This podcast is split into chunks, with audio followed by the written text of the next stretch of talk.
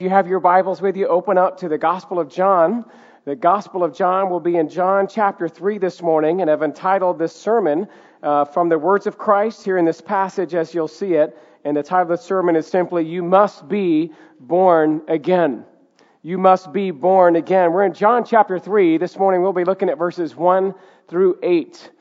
Verses 1 through 8. Here we read, The Apostle John writes, Now there was a man of the Pharisees named Nicodemus a ruler of the Jews. This man came to Jesus by night and said to him, Rabbi, we know that you are a teacher who comes from God, for no one can do these signs that you do unless God is with him. Jesus answered him, Truly, truly, I say to you, unless one is born again, he cannot see the kingdom of God. Nicodemus said to him, How can a man be born when he is old? Can he enter a second time into his mother's womb and be born? And Jesus answered, Truly, truly, I say to you, unless one is born of water and the Spirit, he cannot enter the kingdom of God. That which is born of flesh is flesh, and that which is born of the Spirit is spirit. Do not marvel that I said to you, You must be born again. The wind blows where it wishes, and you hear its sound, but you do not know where it comes from and where it goes. So it is with everyone who is born of the Spirit. Father, we bow our heads before you this morning and we thank you for your grand design of the plan of redemption. We thank you for sending your Son, Jesus Christ, to teach us what it means to be born again. We pray, God, that in the time frame that we have together in this service, that you would breathe life into those who are dead this morning, that you would allow each one of us to look to Christ for our hope, for our happiness, and for our fulfillment, and for our joy, and for our life. We come to you as broken vessels today who desperately want to be filled up with the Spirit of the living God. So come to this place through your word, God, and move in our hearts today in a way that would bring change, that would bring hearts to worship, to follow, and adore the Lord Jesus. And it's in His name we pray. Amen. Well, the greatest miracle that God could ever do in your life is the miracle of the new birth. Greater than God creating physical life in the womb is God creating spiritual life in your heart.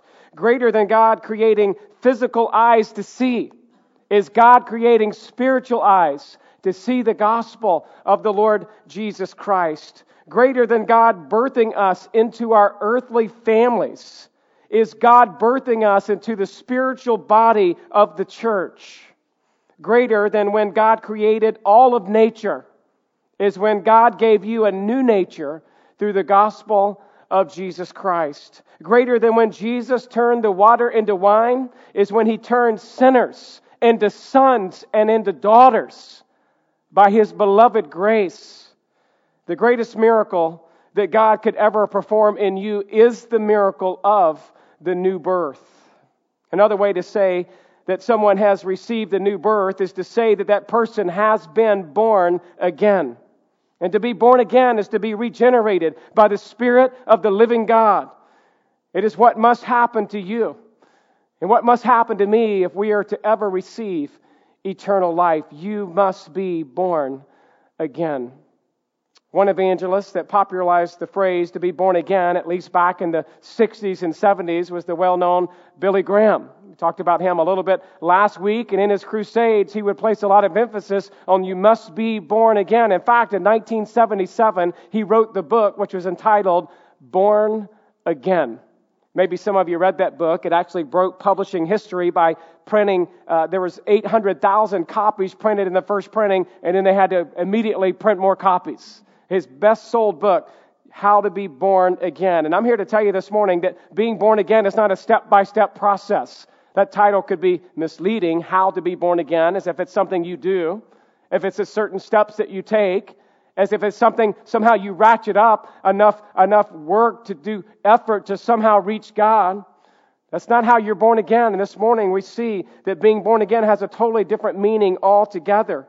And while maybe Billy Graham popularized that term, born again, in the last century, it's been around since the days of the Bible. It was Jesus Christ who coined the term.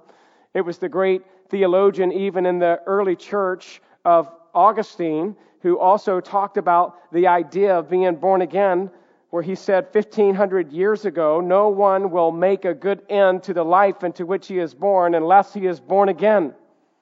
It was the great evangelist preacher that Dr. Severance, Dr. Steve Severance, I'm giving you an honorary doctorate this morning. All right? Honorary doctorate. You guys with me? You, you're, you're all with me? Okay. Yeah, we're getting some hand claps for you. But it was, it was George Whitefield, who of the, the preacher of the 1700s who preached this topic of being born again more than any topic that he ever preached in his entire ministry. And it was Whitefield's zeal for evangelism that carried him back and forth across the Atlantic Ocean some 13 times when uh, it wasn't a simple commute. That's still not a simple commute today, but it was certainly dangerous in that day. And while he was in Oxford, at Oxford University, when he was just 21 years old, is when he experienced the new life.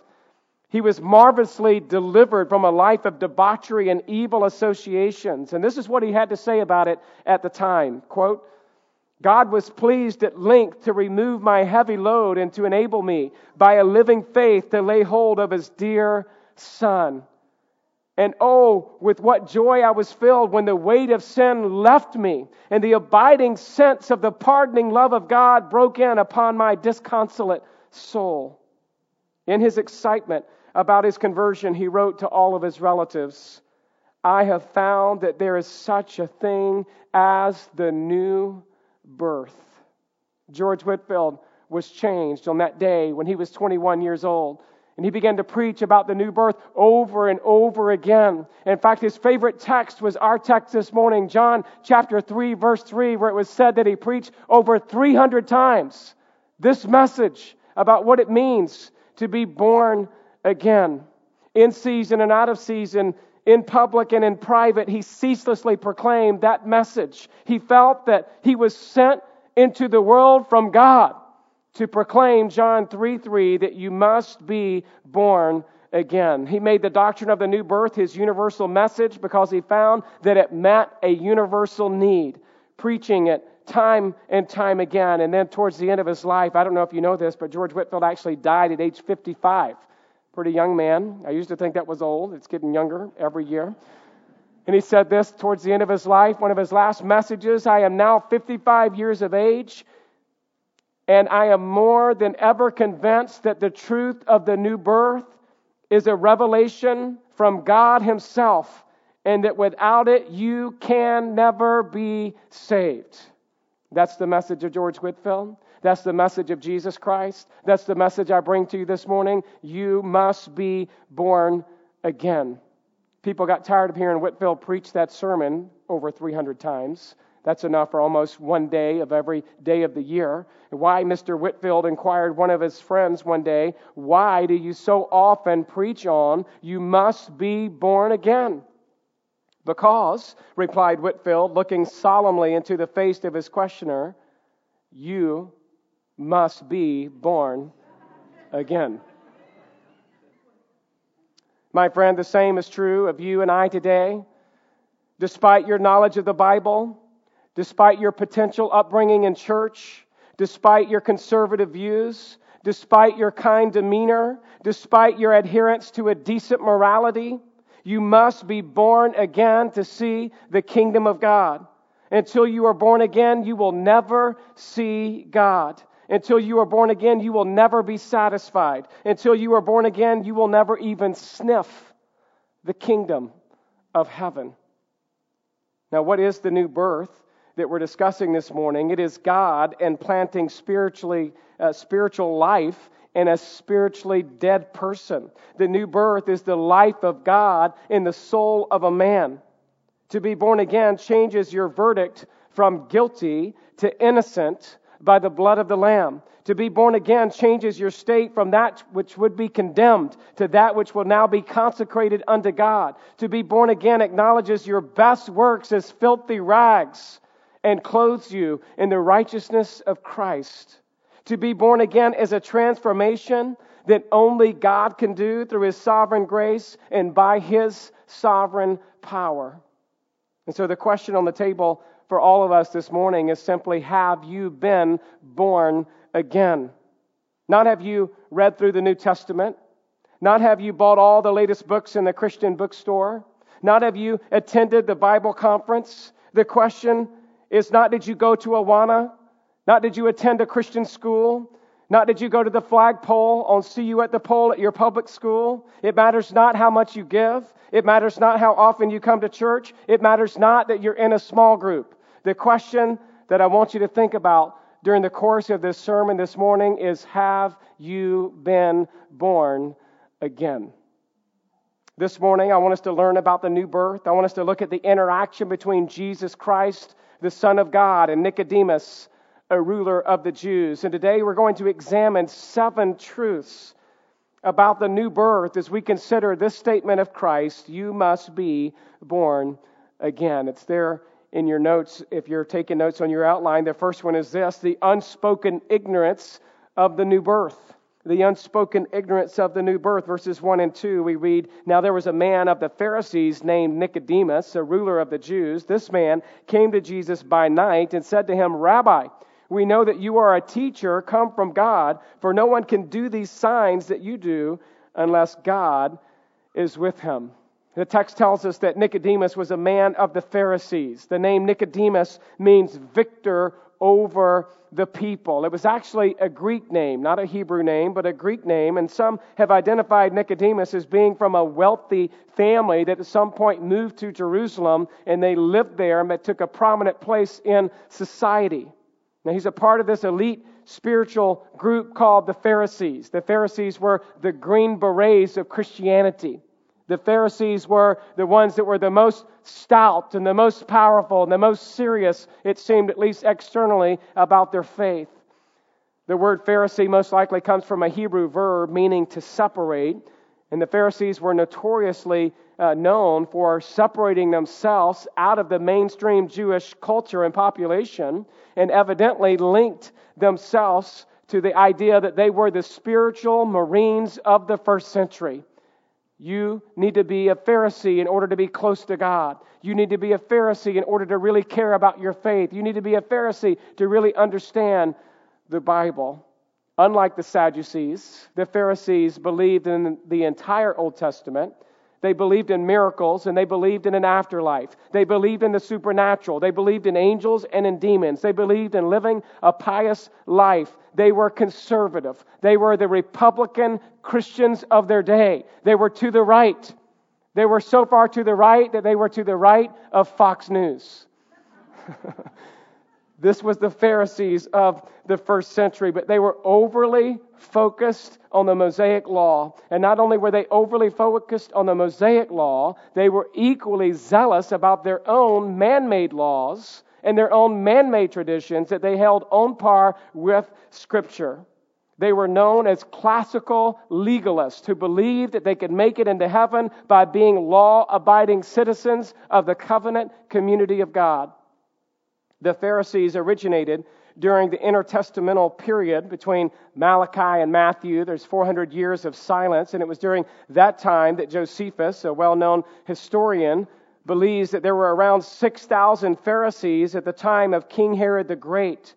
And because many of the Pharisees uh, were so outward about, uh, about their spirituality, Jesus called them into question time and time again. It was almost too good to be true. They claimed to keep all the law and even extra laws, and they fasted more, and they supposedly gave more, and they supposedly did more than anyone else. And so Jesus confronted them. And in fact, in Matthew chapter 23, 23, you're familiar with some of these confrontations where Jesus says, Woe to you, scribes and Pharisees, hypocrites, for you tithe mint and dill and cumin.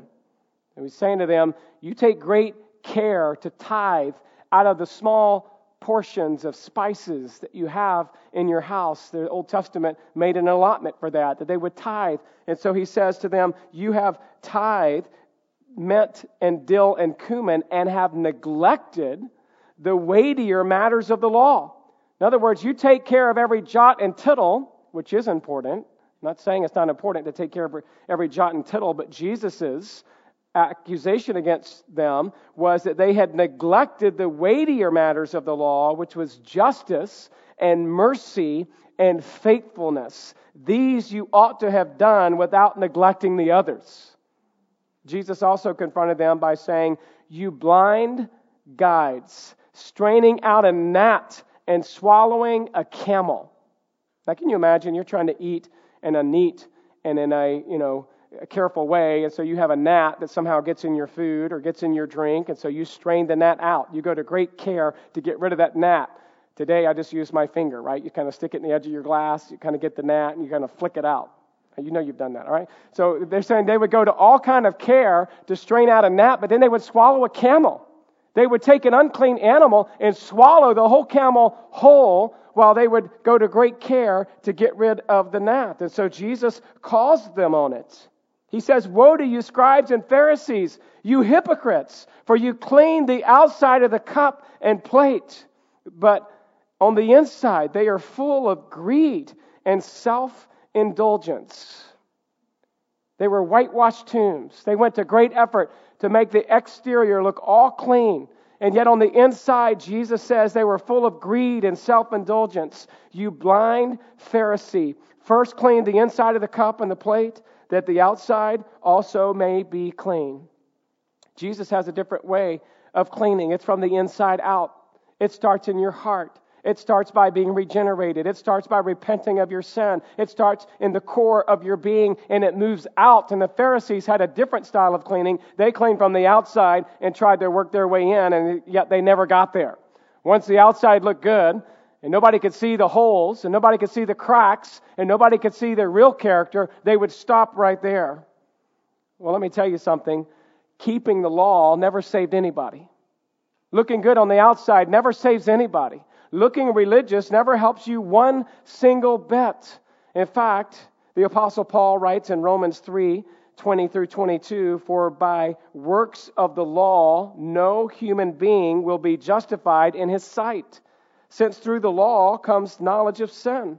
But now the righteousness of God has been manifested apart from the law, although the law and the prophets bear witness to it. The righteousness of God through faith in Jesus Christ for all who believe. And so we're making sure we understand here that righteousness doesn't come from adhering to the law.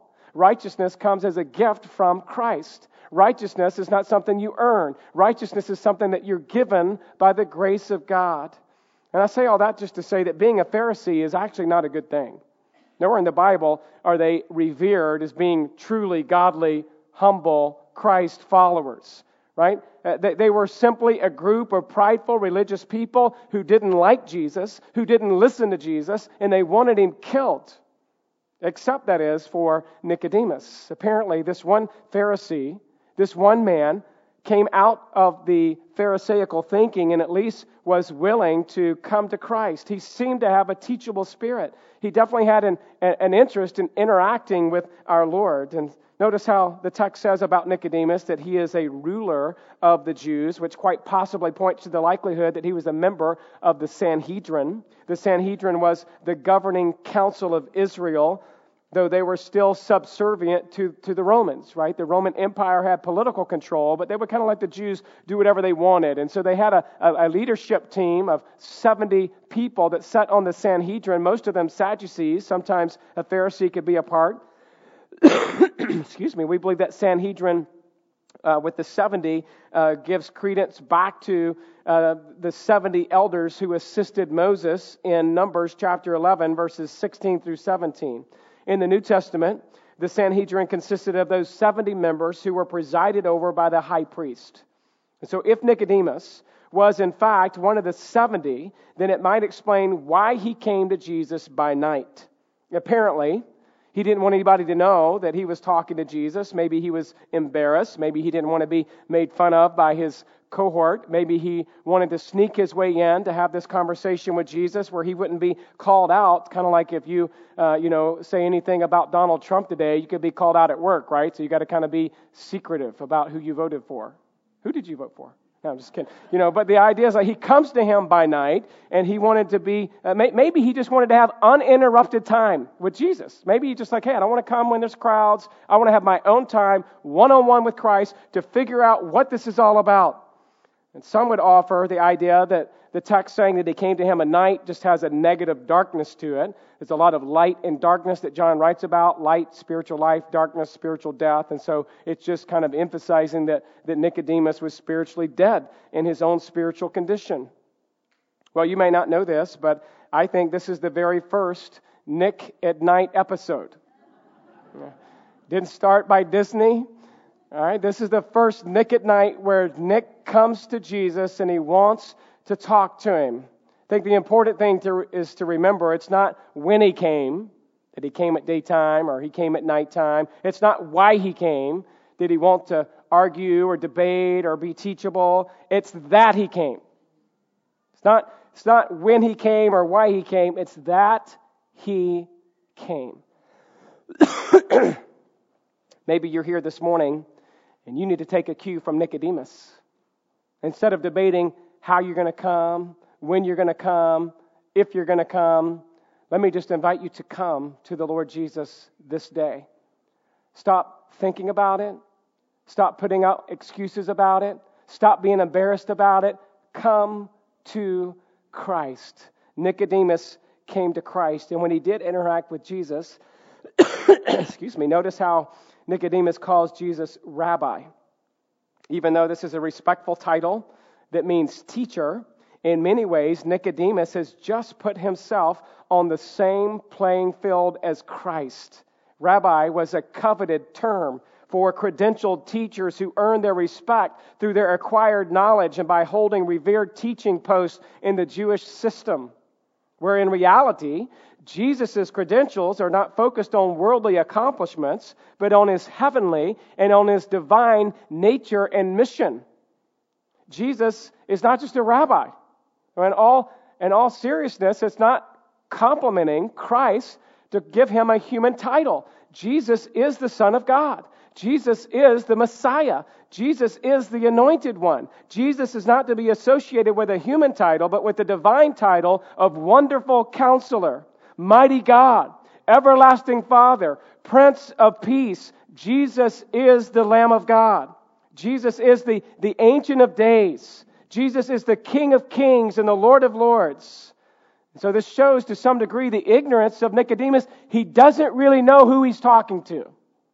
He thinks he's just approaching another teacher, another learned man, another one that he could talk about the finer things of their theology. And so Nicodemus doesn't understand who Jesus is. He doesn't know Christ. Nicodemus, he does know that Jesus is from God. He just doesn't know that Jesus is God. He doesn't see it yet. Thank you, Dr. Severance.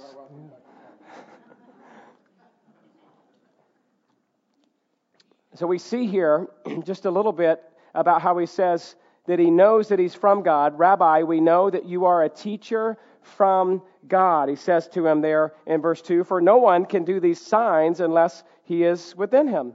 So he knows that there's got to be something to this, right? We see a slight ray of hope in Nicodemus' thinking, like the many who believed in his name when they saw the signs that we looked at last week. Look back at verse 23 of chapter 2. Now, when he was in Jerusalem at the Passover feast, many believed in his name when they saw the signs that he was doing.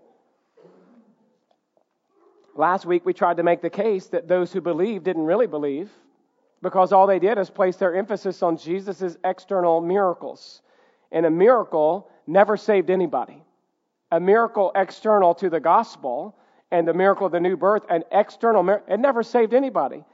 Miracles, in and of themselves, don't bring salvation.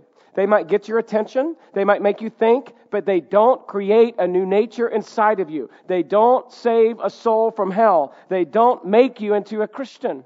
And so, while many believed, apparently, that they, they didn't really believe because in verses 24 and 25 we, we read about how Jesus did not entrust himself to them because he knew all people. And he needed no one to bear about the witness of man, for he himself knew what was within a man. Now, the next verse is he's now interacting with Nicodemus. And notice how at this point Jesus practically reads Nicodemus's mind. He knew what was within a man. Nicodemus, take note, never asked one question. Nicodemus can't even get the question. He came to him by night, but before he could ever ask, he should have asked a question somewhere between verse 2 and verse 3. But he never asked a question. Jesus knew exactly what he was thinking. He knew what was within him, and Jesus knows what you're thinking this morning, and he knows what you're thinking before you think it. He knows what you're thinking, he knows what questions you have, and he has an answer for you. His answer for you is come to Christ. His answer for you is unless you're born again, you will never see the kingdom of God. His answer to you is repent and believe. And so, if you're a skeptic this morning or you're a philosopher today, if you have questions about your faith, Jesus knows and he points you to the answer in himself and in his word. You don't have to be ignorant today, but God must reveal it to you. And that's what we're looking at this morning with our second truth is the supreme importance of the new birth. The supreme importance of the new birth. Notice verse 3. Here we read, Jesus answered him, Truly, truly, I say to you, unless one is born again, he cannot see the kingdom of God. Did you know that verse 3 begins the first discourse of Christ in the Gospels? It's profoundly significant that the new birth formed the first subject of the Savior's teaching in the Gospel. In the first two chapters of John, we saw a lot of things that Jesus did, but here in John 3, we have the opportunity to have a front row seat into what Jesus taught. And there's no more important topic for a Christian to understand and to experience than that of the new birth. And that's exactly why Jesus starts off here in verse 3 truly, truly, I say to you. It's literally the word amen, amen. He's saying here this idea, truly, truly, amen, amen, brings emphasis to what he's saying. It brings attention to what he's saying. It's saying, it's like us saying, hey, listen to me. I'm about to tell you something very important. And so Jesus says, unless one is born again, he cannot enter the kingdom of heaven. The word born again here in the original could also be translated as born from above. In fact, if you look in your text where it says one is born again, you may have a little note there by the word born. You could look at the bottom of the page or in the margin, and it'll tell you this that it could also be translated as born from above. Same meaning, born again, born from above. It's the word ginomai, which means to bear, to beget. It means to give birth to. I think the most important thing, maybe, to keep in mind about this verb to be born again is the fact that it is a passive verb. That means that it's not something you can actively do. You can't just go out there and get yourself born again. You don't get born again even by believing. You can't say, well, if I believe in God, I'll get born again. No, it's not, there's nothing you can do. God, in His sovereign power, has to regenerate your dead heart and make you alive so that you can have the opportunity to then respond to the regenerating work of the Spirit by believing in Him. And we'll see that unpacked a little bit more in this passage. But the whole point is, Jesus, the master teacher, uses the best analogy possible. How many of you guys had anything to do with your physical birth? How many of you guys decided when your birthday would be? You're like, I'm going to come out in uh, spring of uh, 62. Anybody? I mean, you, you can't decide when you're going to get born. That's, it's a work of God. Your mama can't even decide it. I mean, I guess today you could get induced or you could have a C-section, so there's a little bit of, uh, you know, messing with my, our analogy here. But technically, the idea is, is that you as the baby in the womb don't make the choice of when you want to be born. Am I right? In the same way, spiritually speaking, you can't decide on your own merit, in your own power, with human wisdom, you can't decide one day that you want to get yourself born again. It doesn't work like that. It's a work of God. He must breathe life into you. We're talking here about the doctrine of regeneration. We're talking about the fact that you have nothing to do with your new birth. We're talking about how Dr. Wayne Grudem defines regeneration as a secret act of God in which he imparts spiritual life to us, sometimes called being born again. And I appreciate that definition about the secret act of God. You say, well, what's the secret about it? Well, the secret is you can't see it with your physical eyes. You don't really know if that person has been born again. They may have said the sinner's prayer. They may say they're born again. They may say they're now a Christian, but you don't really know. Only God knows. Now, we can see the effects of the new birth, and that's what verse 8 is all about. The wind blows, and you see the effects of the wind, though you can't see the wind. But in that moment in time, you don't know for another person that they've truly been born again. It's a secret act of God. And it happens instantaneously in the heart of a person. You can't literally see it. Not only is it a secret act of God, but it must be imparted unto them. It must be given to them. If I turn to Ephesians 2, you know this text well, but Ephesians 2 says it so clearly as we're as we looked at this a few years back, but it just simply says, And you were dead in the trespasses and sins. A dead man is dead. Right? A dead man can't breathe, they can't think, they can't try, they can't put forth effort. A dead man is dead. And the Bible says that you and I were dead, spiritually speaking, in our trespasses and sins. And skip down to verse 4. But God, being rich in mercy, because of the great love which He loved us, even when we were dead in our trespasses, made us alive together with Christ. By grace, you have been saved. And so we see here that each one of us in this room were born spiritually dead. You were born in iniquity. You were born with a sinful nature. You had no ability to make yourself alive.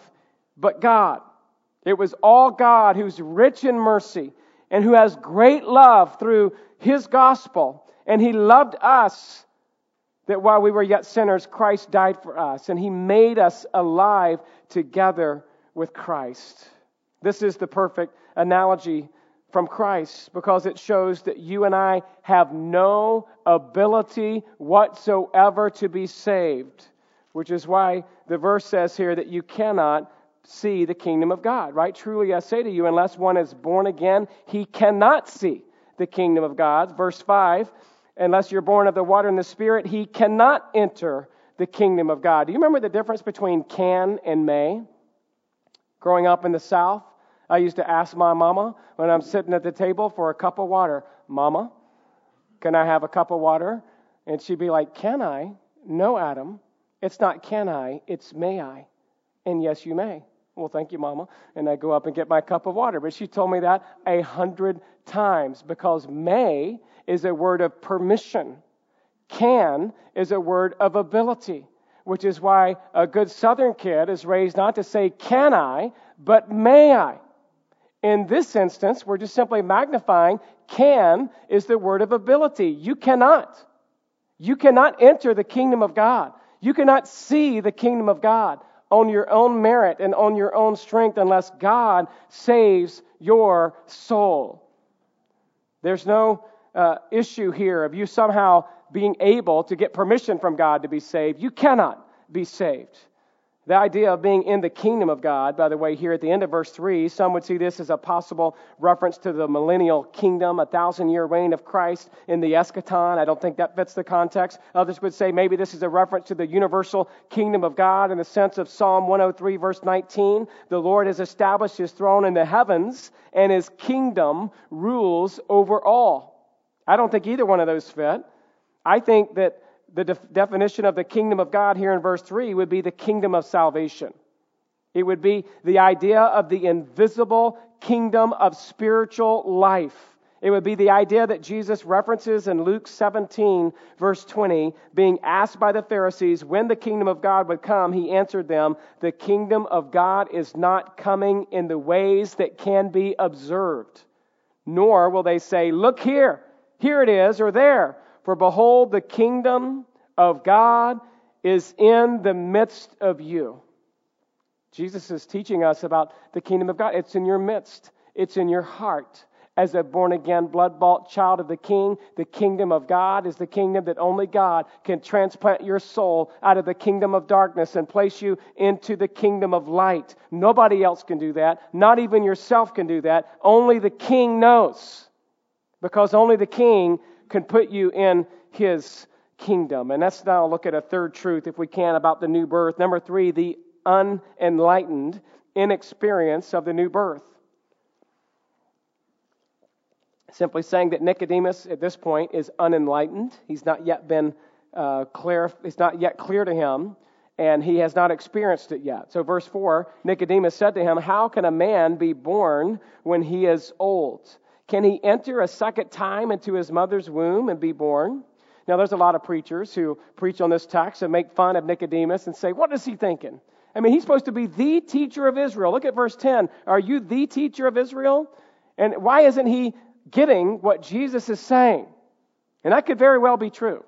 Nicodemus could have just been completely off and not had a clue what was going on. But it's also possible that Nicodemus understood the teaching of metaphors. He was a teacher. It was common in Israel in the New uh, first century for people to teach using metaphors, and it could be that Nicodemus understood Jesus' metaphor, but he just still didn't know how to get there. And he knew it was just as impossible to be born again as just as it's impossible to re enter into your mother's womb. That's impossible. You can't be born again. So it could be a, a statement of Nicodemus is kind of getting one step there. He's like, wait a second. You're saying we've got to be born again, but there's no way that a person can go back into his mother's womb. You know, somehow on birthdays at our house, we talk about the day of birth. a lot of times, Lisa and I will sit and visit and talk with each kid about, I remember the day you were born. That always gets our kids' attention. They're like, well, it was on a Tuesday. Daddy went into work that day, and mommy was sitting on the couch, and all of a sudden, daddy gets a phone call. You know, we started going into the story, and the kids are like, you know, get all into it. And, and one of our kids one time asked us, Well, I, I, think, uh, I think I remember when I was in mama's womb. And we're like, Well, you can't remember that. You know, we're talking about like your memory, you know, when does memory start and what's your first memory? And all of a sudden, Zoe, at the time, our two year old, she said, I remember being in mommy's tummy. And we're like, You did? What was it like, Zoe? And she said it was dark and it was warm and it was so cozy. And we started to be like, well, maybe she does know. You know? Woo! Maybe she knows. Like, what else? Tell us more, Zoe. Oh, great one. Tell us more. You know. But you, you can't re enter into your mother's womb, right? You cannot literally be born again. We get that. I think it's possible that Nicodemus could have gotten that, and he's still asking, then, how does this happen? But he's not yet been enlightened by the power of the Spirit. In fact, turn with me to 1 Corinthians chapter 2, and you'll see what I'm saying here. 1 Corinthians chapter 2, verses 10 through 14. These things God has revealed to us through the Spirit. What things? He's talking about salvation. He's talking about the idea that you can't understand unless you've been, it's been revealed to you through the Spirit. For the Spirit searches everything, even the depths of God. For who knows a person's thoughts except the Spirit of that person which is in him? So also, no one comprehends the thoughts of God except the Spirit of God. Nobody understands this except God Himself. Verse 12. Now, when we have received not the Spirit of the world, but the Spirit who is from God, that we might understand the things freely given to us by God, and we impart this in words, not taught by human wisdom, but taught by the Spirit, interpreting spiritual truths to those who are spiritual. The natural person does not accept the things of the Spirit of God, for they are folly to him, and he is not able to understand them because they are spiritually discerned. So the whole text is basically saying, unless God opens your mind, you don't have a chance. Physical only understands physical, spiritual imparts new life to spiritual. It must be a work of God. Only God can open a person's understanding to the gospel truth. It must be a work of divine grace. Now, if Nicodemus, the teacher of Israel, a world renowned scholar, someone who would have known the Bible up to that time of the Old Testament, if he can't get it, how do you expect to get it? If he can't understand and he's having a conversation with Jesus, then how are you ever going to understand what it means to be born again? And my point is just this you can't. God must do it. By his sovereign grace, he must open your heart to the gospel of truth so that you can see with spiritual eyes a spiritual kingdom that he invites all those who would repent and believe to be a part of. It must be a work of grace. Let's move to our fourth heading the divine instrument of the new birth. How exactly does this happen? Verse 5 gives us a little bit more understanding. Jesus answered, Truly, truly, I say to you, unless one is born of water and the Spirit, he cannot enter the kingdom of God. This is the second time in the passage where Jesus uses the words truly, truly. Again, he's saying, Listen up, unless you're born of water and the Spirit, you can't enter in. Most people understand the word spirit Well, there must be a work of the Holy Spirit. Nobody would argue against that, uh, all the arguments about the word water. In this verse, what in the world does the word water mean when Jesus says you must be born of water? Let me give you just a couple of views quickly on water. Some would say water refers to water baptism. They say unless you're baptized in the water, dunked like a good Baptist, then there's no way you can ever get in.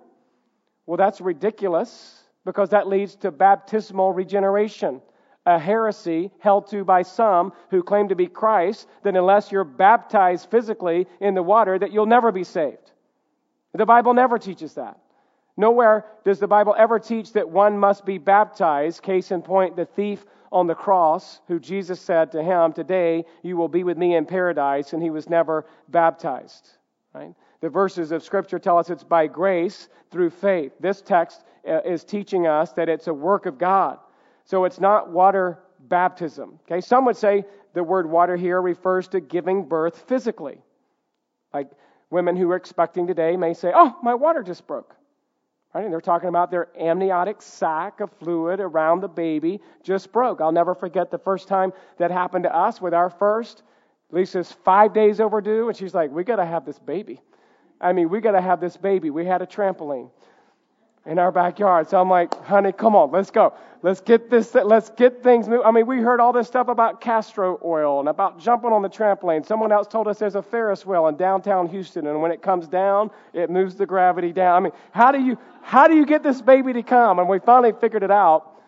We were watching Pride and Prejudice, one of the greatest movies ever made. And there her water broke. And right in the middle of that film, she's like, Woo! I think my water just broke. And I'm running around the room trying to find the suitcase and the snacks and the food and everything that I had packed that we were going to go to the hospital and we throw her in the car and off we go. Well, some would say, well, that's what it's talking about. You got to have physical birth before you can have spiritual birth. My main reason against that argument would be that women of the first century didn't refer to natural birth in that way. None of the Hebrew women were like, oh, my water broke. That just there wasn't the terminology wasn't used then. So the idea of that being the idea, I think that's a weak argument. Some would say water refers to the Holy Spirit.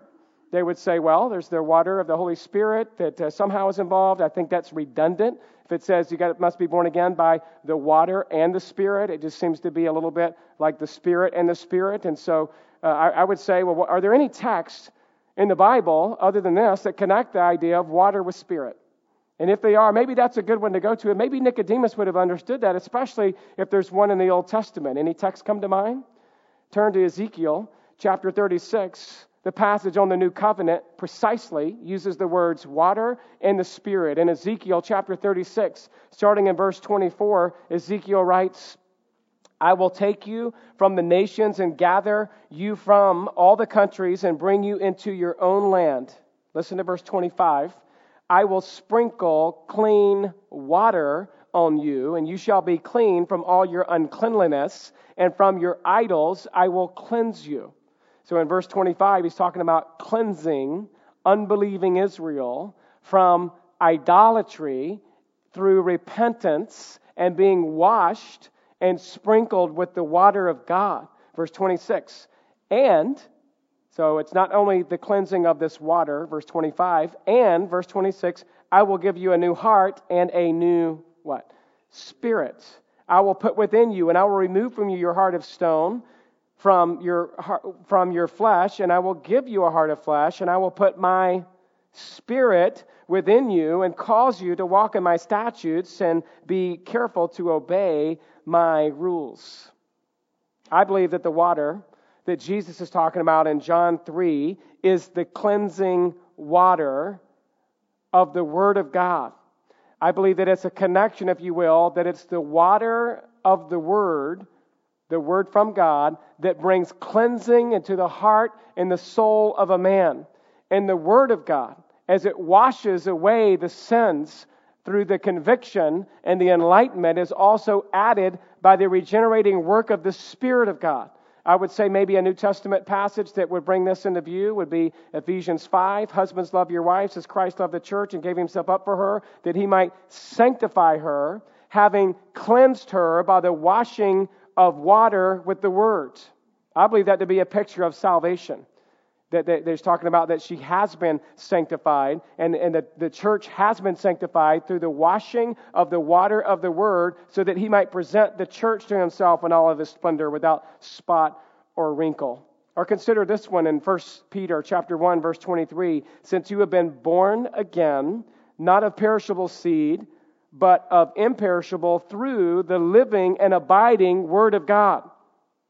That's why I appreciate that quote by Warren Wiersbe. If you turn over on the back of your outline, you'll see it there at the bottom of the page where he writes this quote, just as there are two parents for physical birth, so there are two parents for spiritual birth the Spirit of God and the Word of God. The Spirit of God takes the Word of God and imparts the life of God. I believe that the way the Spirit works is through the Word. The way that the Word bears weight on your soul is through the Spirit. That the water and the Word, that the water and the Spirit work together to bring about new life in your soul. You're not just saved by what some call spirit regeneration. The idea behind spirit regeneration is you're saved just because God said so. You have no knowledge of the Bible, no knowledge of Christ, no knowledge of anything, but God just saves you. And it's really a hard shell Calvinistic thinking that's unbiblical. The idea, however, I believe, is through the Word of God. God uses the Spirit of God to bring the two together to bring you to Christ. How else would you know Christ if you didn't know the Word? The Bible says faith cometh by hearing, and hearing by the Word of God. So I think that the water here in John 3 is the washing of the water of the Word, a cleansing effect, and then the regenerating work of the Spirit. And that leads us to our fifth heading here, number five, the clear cut integrity of the new birth. The clear cut integrity of the new birth. Number six, verse six, uh, what?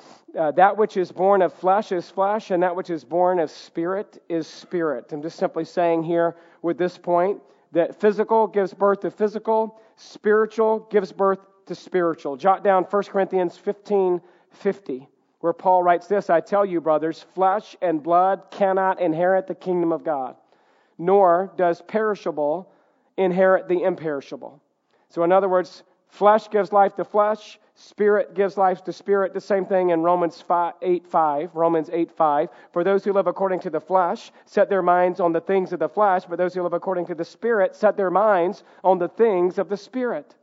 So, part of the integrity of the new birth is that you must understand this morning that you were born again instantaneously by the Spirit, just like you were born instantaneously the day you were born.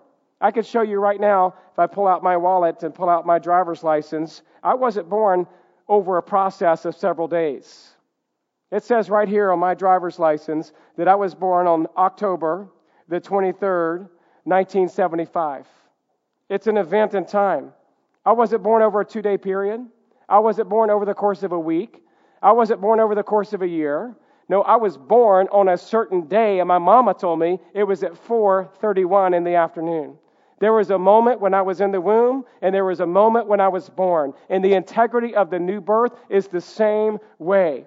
When you were born again, you were born again. And you had everything that you had coming to you on the day of your birth.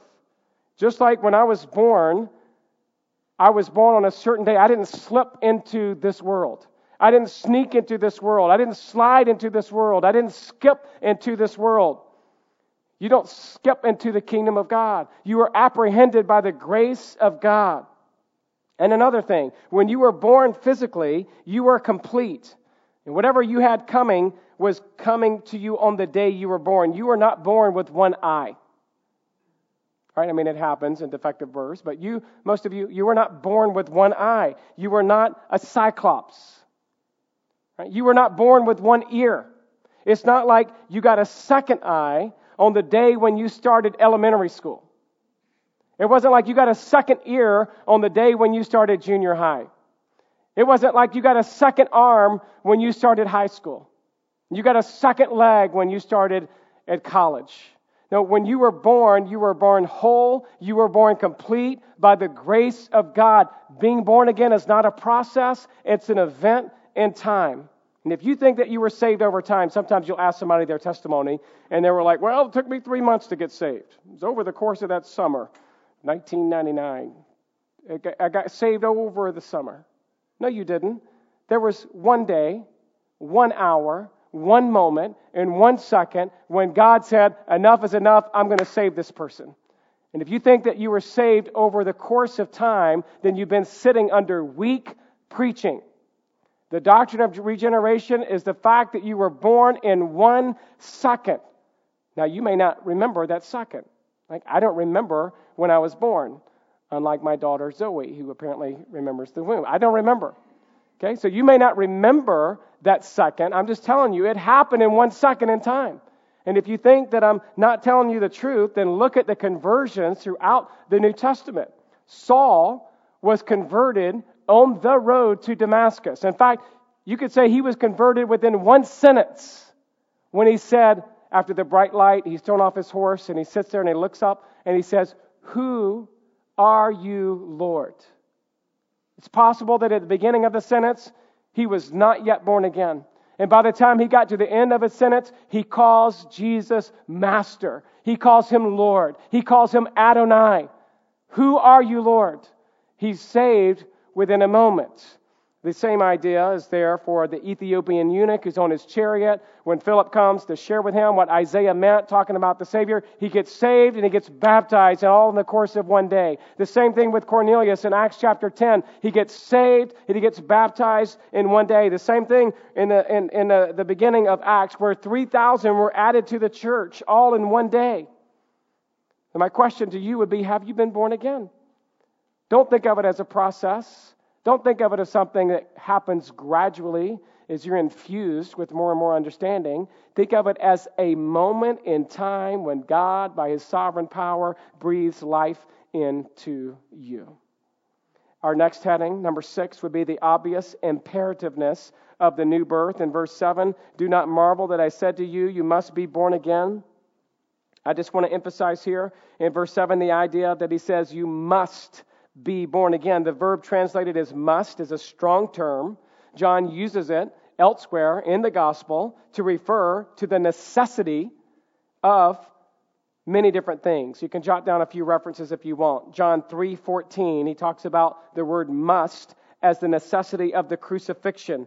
And as Moses lifted up the serpent in the wilderness, so must the son of man be lifted up. John 3:30 he uses it to emphasize John the Baptist's inferiority to Christ. He must increase and I must decrease. He used it to describe the proper method of worshiping God in John 4:24. God is spirit and those who worship him must worship in spirit and in truth. He used it to talk about how Jesus carried out his ministry in John 10:16. And I have other sheep that are not of this fold. I must bring them in also. And he used it to speak of the necessity of the resurrection in John 20, verse 9. For as yet they did not understand the scripture that he must rise from the dead. Simply saying it's not an option. You don't have time to take your time and think about it. Sometime on evangelistic outings, it'll be like, hey, just consider maybe the cross. Just, consider, just take some time and think about it. I, I don't like that ending. I like to just say, you must be born again. You must repent this day. If you come to Christ today, He will by no means cast you out. You must on this day bow the knee to Christ and beg Him to open your eyes to His gospel and to His grace, and He will save you this moment. You must be born again. And then last, number seven, the sovereign inspiration of the new birth, verse 8. The wind blows where it wishes, and you hear its sound, but you do not know where it comes from and where it goes. So it is with everyone who is born of the Spirit. The wind obviously goes and comes on its own accord. No man can control the wind, no man can accurately predict the wind. I mean, there's the idea of sea breeze coming in off the coast. There's the idea of the Santa Ana wind. So there's a general idea of some wind patterns, but you don't really understand the wind.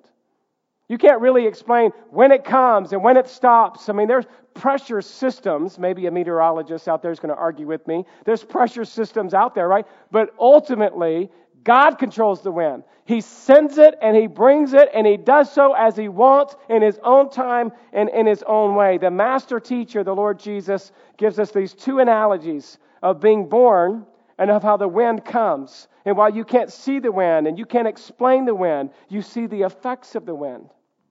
And it could be that after someone's been regenerated, from death to life, that over the course of the days and weeks to follow, you begin to see the changes in your heart, and the changes in your actions, and the changes in your attitude. That's the effects of the new birth. The word wind here is the word pneuma, which is the spirit or the breath of God. Pneuma, in our day and time, we talk about the word pneumonia, having a, a congestion in your lungs, pneumothorax, the idea of your, one of your lungs uh, deflating. So the idea is it's the Spirit of God. The wind here is an analogy to the Spirit of God. It's, it's the word that we use in 2 Timothy 3.16 that, that the Lord uses, right? And all Scripture is breathed out by God. It's the word God and the word breath together. All scriptures breathed out by God. Maybe jot down Ecclesiastes 11.5. Ecclesiastes 11.5 says, As you do not know the way of the Spirit comes to the bones in the womb of a woman with child, so you do not know the work of God who makes everything. Right? Just like you don't fully understand how we read in Psalm 139 how you were intricately, fearfully, and wonderfully made in your mother's womb.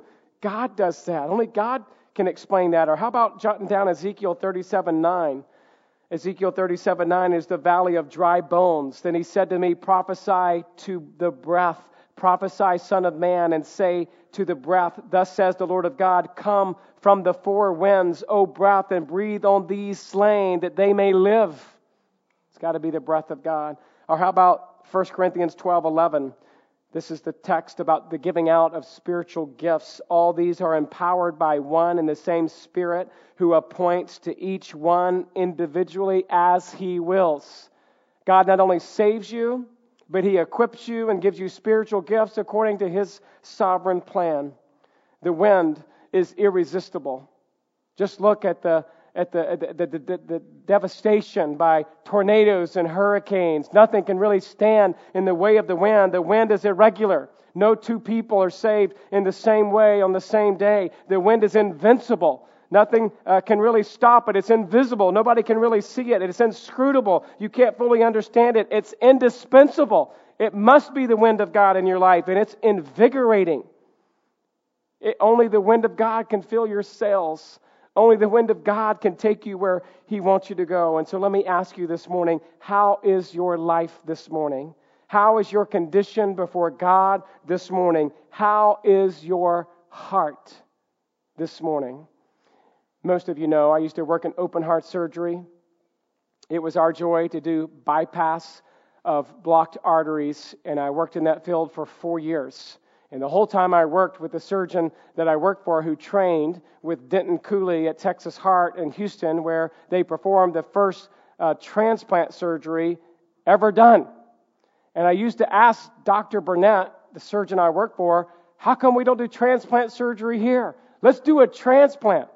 And he would tell me stories of, of transplantation where he would be uh, wearing a pager on his belt and it would go off and he would race with an escort to the airport and hop on a Gulfstream jet and fly 30 minutes away to someone who was dying, most of the time a motorcycle victim who was gone completely up here, but his heart was just fine. And they would hold him on just as long as they could until the surgical team would rush into the operating room. And he said within 15 minutes, they could crack your chest and cut out your heart. And he would take that heart and stick it in a bag of ice and put it in a cooler. And he would be escorted back to the airport, back to the Gulfstream. And he would fly back 30 minutes to an hour to the hospital where the person's waiting for a transplant.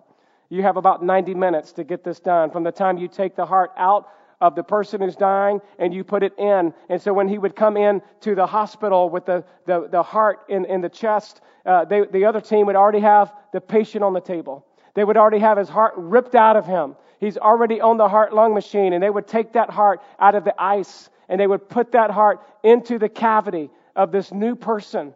And they would make all the connections. And they would dump warm water on this heart to begin to revive the, the temperature of the heart, which would help circulate a little bit of warmth to get the SA node to fire, where you would start to have a little bit of atrial fibrillation, and before you know it, the ventricle would start to move around, and then it would pop, and then you would have the heart that was beating again.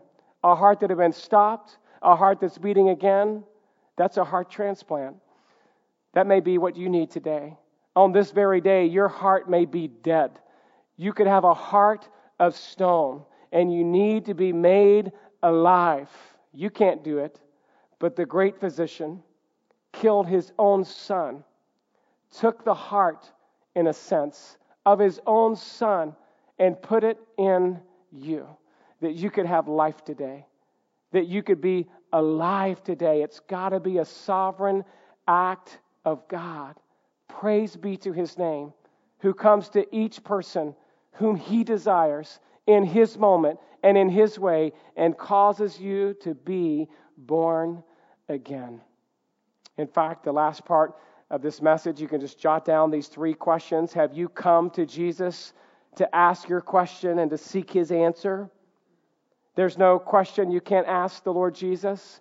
There's no reason why you shouldn't come on this day, whether it be morning or night or noon, whether you be a man or a woman or a child. Come to Christ today and seek the answer that you need, which is the answer of hope in the gospel of Jesus Christ. Number two, have you been cleansed by the water of the word and changed by the Spirit? Maybe you're here today and you have that one sin hanging on to your life that you're not willing to let the word of God wash away from you. Maybe there's that one idol in your heart that you just can't let go of. Be cleansed today by the washing of the water of the word and be changed and transformed by the Spirit of God. And then, number three, have you been born again by the sovereign grace of God? It matters not how long you've known about God, it matters not how much you've tried to please God. What matters is have you been born again? It's a work of God. Beg Him to do this work in your life for his own glory, for you must be born again. Let's close in prayer.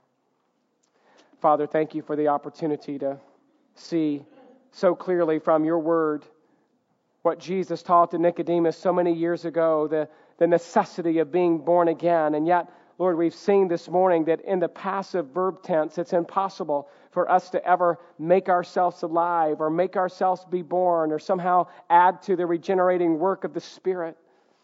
So I pray today, God, that here in, the, in this room at this moment, whether there be a child or a teenager or a college student or an adult, God, would you cause that person to be born again? Would you breathe life let your wind blow over dead hearts today. Say to the valley of dry bones, Rise up and be alive. I pray that you would do that work in the life of my kids, the life of the children in this church, the life of the visitors at this church, the adults in this church. Maybe there's an adult here like Nicodemus who knows it all intellectually and yet still can't understand because apart from the work of the Spirit in our hearts, God, we're hopeless today. I pray for those who are born again already, that we would look back and stand amazed. We consider the fact that you've given us a heart transplant, that you killed your son on the cross so that we could have the heart of life. That today that would motivate us to want to respond to that beautiful truth by offering our praise to you and our offerings to you and our life to you. God, forgive us for the times we somehow think Christianity, Christianity is a drudgery or a duty, something we have to do. Any person who's ever had a transplanted heart would be grateful for the opportunity to be alive. And out of that grateful heart we have to be alive, God, may our heart beat for you. May our actions be true to your name. May our efforts be done in the power of the Spirit. May we live this week with a little more zeal and a little more passion and a little bit more fervency as we've had the wind of God blow across our dead hearts that you've made us alive. Thank you, God, that you've made us to be born again. And as we sing this last song, as we consider these truths, God, may we be changed forever. It's in Christ's name we pray. Amen.